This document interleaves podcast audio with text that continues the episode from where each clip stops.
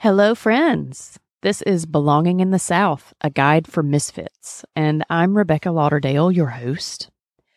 Today's going to be a little bit different than other episodes. I'm not doing as much production or polishing, and I had considered not publishing an episode this week. It's because I was feeling overwhelmed and honestly having some trouble hearing my own voice over the chaos that the outside world seems to be in. But I've learned from past experience that feeling of overwhelm is a sign and it's telling me to step away, to step back from social media and to be more purposeful with whose voices I let into my head. So, what I ended up doing this weekend was watching some videos, particularly from one creator whose stuff I had seen online and been meaning to dive into more because I was really inspired and intrigued and challenged by them. And after I did that, I knew I had to record something for you today. So I'm here in my little makeshift studio in the back of my closet with my cup of warm tea and my candle and my microphone. And I'm just going to talk for a little bit and share with you what I hope will be encouragement for you this week. So, the creator whose videos I watched is a person called Alok Vaid-Menon. I hope that I just said their last name correctly. I know I pronounced their first name Alok. I know that's right because they said it. Um, but they are on Instagram and have been on many podcasts, and that's where I first heard them is on the We Are Man Enough podcast, which is so good, by the way. If you haven't listened to that, everybody, everybody should listen to that podcast. Um, but anyway, so one of the things that they talked about um, as a gender nonconforming person was about belonging in a way that particularly struck me. And this isn't necessarily a, a new idea, but the way that they presented it, I think, was so pertinent for right now at a time when legislators are restricting liberties for people just because they're different. And there is a great amount of hatred for trans people, for LGBTQ people. And we can expand that out uh, for people of color, um, women, and women's rights.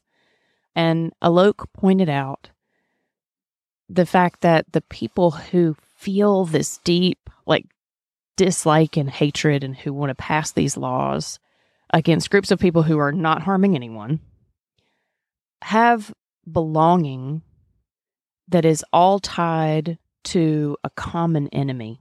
They have community because of who they hate and who they dislike and who they've excluded. And when you take away the people that they hate, then they have nothing left. It's empty. There's nothing there.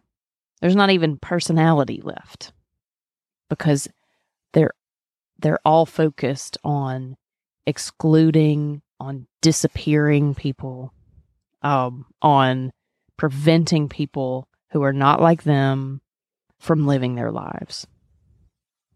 And it made me think about different kinds of freedom and how there there's freedom, which is uh, so there's one kind of freedom that's liberties. So it's, you know, privileges you're afforded by your society, things that you can do without experiencing consequences.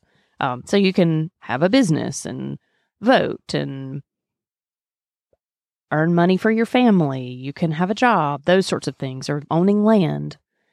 And that's one kind of freedom. The other kind of freedom is inner freedom. You know, it's that freedom that Viktor Frankl talks about, being in the concentration camps and still being able to decide how he would act and who he would be, regardless of the external circumstances. And then it made me think about lessons that I've learned myself and how easily I used to judge other people because of their beliefs, the way they looked, the things that they did, that were not harming me or anyone. Um, but because deep down, and I, I didn't want to admit this for a very long time, um, but because deep down it confronted me in a place where I didn't love myself. So, like Brene Brown says, you're not going to care what somebody else's butt looks like in their jeans if you like how yours looks. right? Like, if you're okay with yours, you're okay with theirs. It just doesn't confront you. But these violent attacks on people who are different are always just diversions. I mean, we can look at statistics and see these people think that their churches, right, are where people are safe and that everybody should, you know, believe like they believe and practice their religion like they do.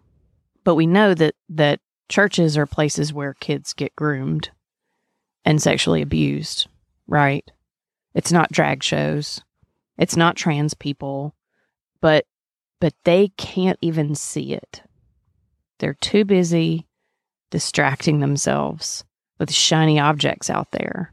And those shiny objects are people who are living free. They have the audacity to be who they truly are, regardless of how different that might be from most of us. And, you know, we all benefit from the presence in our society of people who are different and who are brave enough to live that in front of us because they help us see ways that we aren't living true to ourselves. But it's really hard to see that when you won't even look at yourself. So this week, let us not play into common enemy belonging and instead play into common humanity belonging. Because for those of us who are different, who love people who are different, and want them to be able to live free, it's easy for us to get into this common enemy belonging too. And it's bankrupt. So I love reading blessings of all sorts. I think they're so fascinating and um, encouraging and I want to read two of them for you before I go. So, just quickly, I want to say thank you for listening this week. I'll be back next week with an interview with an amazing Southerner. You're going to love it. Um, if you are interested in joining the Facebook group, there's a link in the show notes so that you can join our group and get to know some other folks like you and not like you.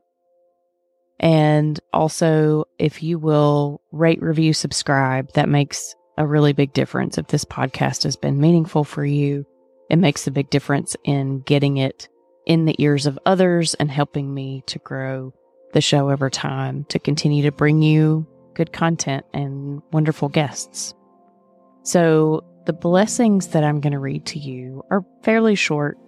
A woman named Jan Richardson wrote them. They're in her book called In the Sanctuary of Women. And um, they're beautiful. I've read these as openings for meals and um, other gatherings with friends before. And you're my friends. And I want to read these to you as an offer of encouragement and belonging this week. So, again, from Jan Richardson's In the Sanctuary of Women. Blessing.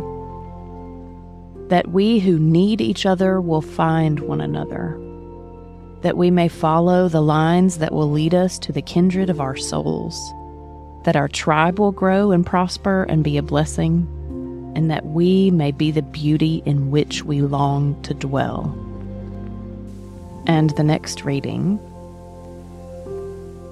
that you will see others with the humility that has the power to save, that you will see yourself with the humility that has the power to save, that you will see, that seeing you will love.